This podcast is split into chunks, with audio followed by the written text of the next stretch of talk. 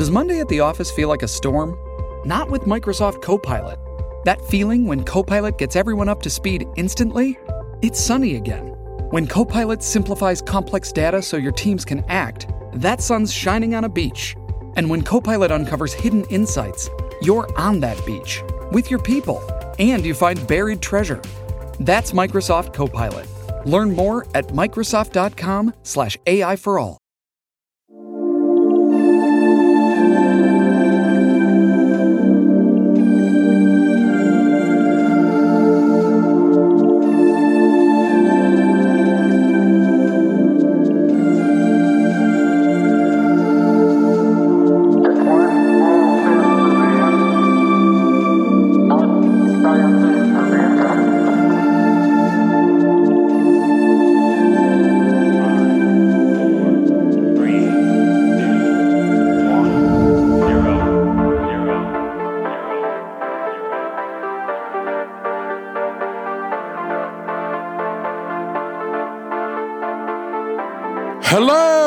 Listeners, and welcome to Ohio Mysteries.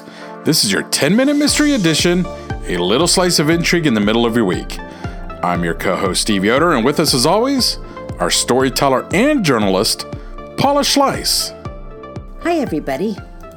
The fear of being buried alive is an ancient obsession, and not without reason. There are reports of it happening with the Romans 2,000 years ago. And those fears were really stoked in the 19th century after Edgar Allan Poe wrote his 1844 story, The Premature Burial.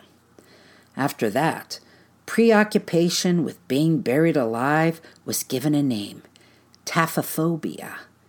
And safety coffins were marketed that would allow those mistaken for dead to communicate with the outside world in some way such as a rope connected to a bell and a supply of food and water inside until you could be unearthed. In more modern times, people even buried loved ones with telephones so they could call home if they woke up. Among those who were said to have made special provisions upon their death because they feared being buried alive were the author Hans Christian Andersen, the composer Frederick Chopin, Alfred Nobel, whose will created the Nobel Prizes, and the French painter Renoir. Even George Washington told his secretary if he were to die, not to let anyone bury him for three days. He wanted to be clearly decomposing before they put him in the ground. Of course, we can't know how many people have been buried alive, by the very nature of sealing someone in a coffin and putting them six feet underground, well, it's simply unknowable. But there was, on occasion, something that caused a person to be disinterred, which in turn revealed a horrible mistake had been made. This is the story of Anna Mary Hochwalt. Anna was born in Dayton on July 9, 1865, to Teresa and George Hochwalt. Her dad was an interesting man. George immigrated to the United States from Germany with his parents when he was 11 years old, and the ship they traveled in was wrecked during a storm. Some of the passengers drowned, but he and his family were rescued and taken to Baltimore. As a young man, George decided to head west and he settled in Dayton. There he plied his trade making shoes, established the city's first shoe store, and grew it into a very profitable enterprise, and became a well respected businessman in Dayton high society. Anna was the tenth of his twelve children. George had six children with his first wife, then was widowed. Anna was one of the six children born to his second wife, Teresa Lothman, who came from Canton, Ohio. Anna was well loved and had a lot of friends, but she wasn't always in the best of health. She was naturally nervous and on occasion suffered from heart palpitations if she got too excited. January 9, 1884, would be a test for her condition.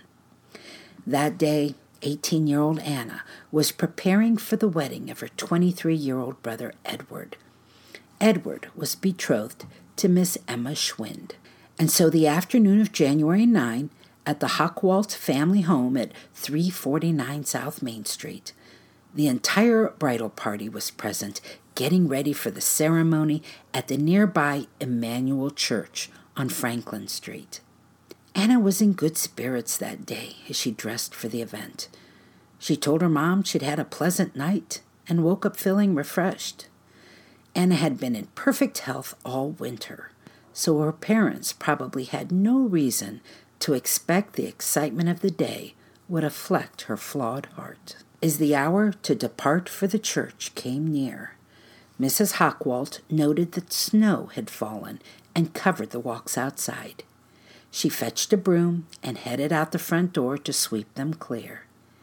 As she passed Anna on the way to the porch, Anna said she would sweep the sitting room and put things in order for their return. Twenty minutes later, around 5 p.m., Mrs. Hochwalt went into the sitting room in search of Anna.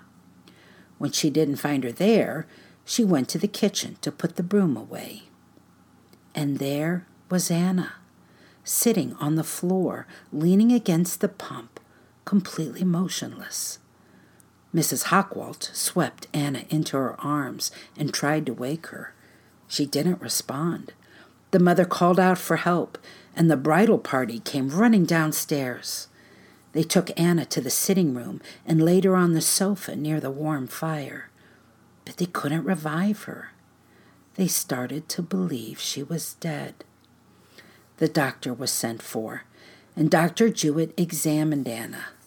Failing to rouse her, he confirmed their worst fears. But what could kill such a young woman so suddenly? The doctor ruled it was a sympathetic heart palpitation brought on by Anna's nervous disposition. Basically, he was calling it a severe case of anxiety. Meanwhile, at Emmanuel Church, Mass was already being read for the ceremony, which was supposed to begin at 6:30 p.m. The guests moved restlessly in the pews, unaware of the reason for the delay. Then a messenger arrived to deliver the news to Father Charles Hahn. Hahn announced Anna's death to the gathering, and they filed out of the church, some stunned, some weeping. Father Charles himself hurried to the Hochwalt home to perform the last rites over Anna. When that was done, he suggested they go ahead and follow through with the wedding right there at the home. And so Edward and Emma exchanged vows in front of their family and the small wedding party. The Dayton Herald reported the bittersweet day under the headline Cupid and Death, the Little God of Love, and the Grim Reaper clasp hands. The story began One of the saddest and most touching events ever recorded in the annals of this city happened this morning, and a household that should have seen nothing but joy and gladness on the occasion of a marriage is now bowed with grief and congratulations and rejoicing is hushed by sorrow and weeping. Now, the very next morning, Anna was buried at Calvary Cemetery. Embalming wasn't unheard of in the late 1800s, but it wasn't routine, so most bodies needed to get into the ground as soon as possible. Calvary Cemetery, by the way, was a beautiful final resting place. It's located in the nearby city of Moraine, 200 acres of high ground that offer a sweeping vista of Montgomery County and the view of Dayton's skyline. But there were several people at the funeral who were uncomfortable about all of this. They had seen Anna before the coffin lid was closed, and they thought she didn't look dead at all. Her friends pointed out her ears. They bore a remarkably natural color, not the ghastly pallor that they had come to expect on a dead person. In the days that followed, Anna's friends continued to point this out until the thought of it was so disturbing, Mr. and Mrs. Hochwalt decided to go ahead and have her disinterred just to be sure. A couple of weeks after Anna's death, this story began circulating in newspapers around the country under the headline Buried Alive. A sensation has been created here by the discovery of the fact that Miss Hochwalt, a young woman of high social connections, who was supposed to have died suddenly January 9, was buried alive. The horrible truth was discovered a few days ago, and since then it has been the talk of the city. It is stated that when the coffin was opened, it was discovered that the supposed inanimate body had turned upon its right side. The hair of the head had been torn out in handfuls, and the flesh of the fingers had been bitten from the bones. The body was reinterred, and efforts were made to conceal the case. But there are those who state that they saw the body and know the truth of the facts narrated. Now, after these stories ran, the family insisted that was all untrue. On February the 5th, 1884, a couple of days after this report was first published in some papers, the Dayton Herald said it sent a reporter to investigate the matter and found it to be completely wrong. The newspaper wrote, It is unknown how these reports commenced, but there is not the shadow of foundation in them. A reporter has thoroughly investigated the matter, and the corpse of Miss Anna Hochwalt is calmly sleeping the sleep of death in her grave, just as she was placed in her coffin a few weeks ago. Still, the whispers persisted. That story of her being buried alive was a wire story that continued to make the rounds. It kept showing up in papers even days after the Dayton Herald's attempt to quash it.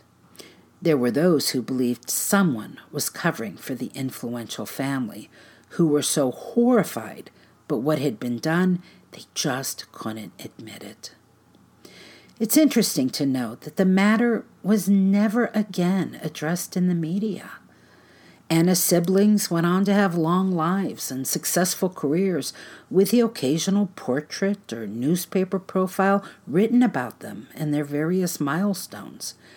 The news obituaries of Anna's father George and her brother Edward, for instance, were front page affairs.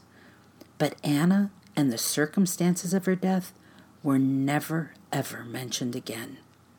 In an 1897 history book called The Centennial Portrait and Biographical Record of the City of Dayton and of Montgomery County, there was a substantial profile of the Hochwalt family listing all of George's children, with the exception of Anna. She was not only ignored, the book said George and Teresa had only five kids, wiping Anna from existence. Others point out what they say could be modern day proof that Anna was at least certainly exhumed from her grave for a check. Several members of the Hochwalt family are buried at Calvary beneath individual stones around a large obelisk. But only Anna's headstone is partially sunk as if it had been disturbed long ago and had to resettle into the soil. And that's it for our 10 minute mystery. We'll see you here Sunday for our next regular full sized Ohio Mystery episode. In the meantime, enjoy the rest of your week. May all of your mysteries have happy endings.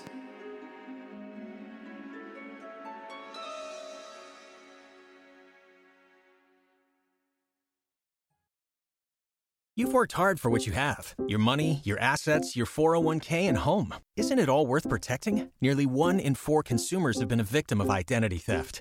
Lifelock Ultimate Plus helps protect your finances with up to $3 million in reimbursement. LifeLock alerts you to identity threats you might miss, and if your identity is stolen, your dedicated U.S.-based restoration specialist will work to fix it. Let LifeLock help protect what you've worked so hard for. Save 25% off your first year on LifeLock Ultimate Plus at lifeLock.com/aware. Terms apply.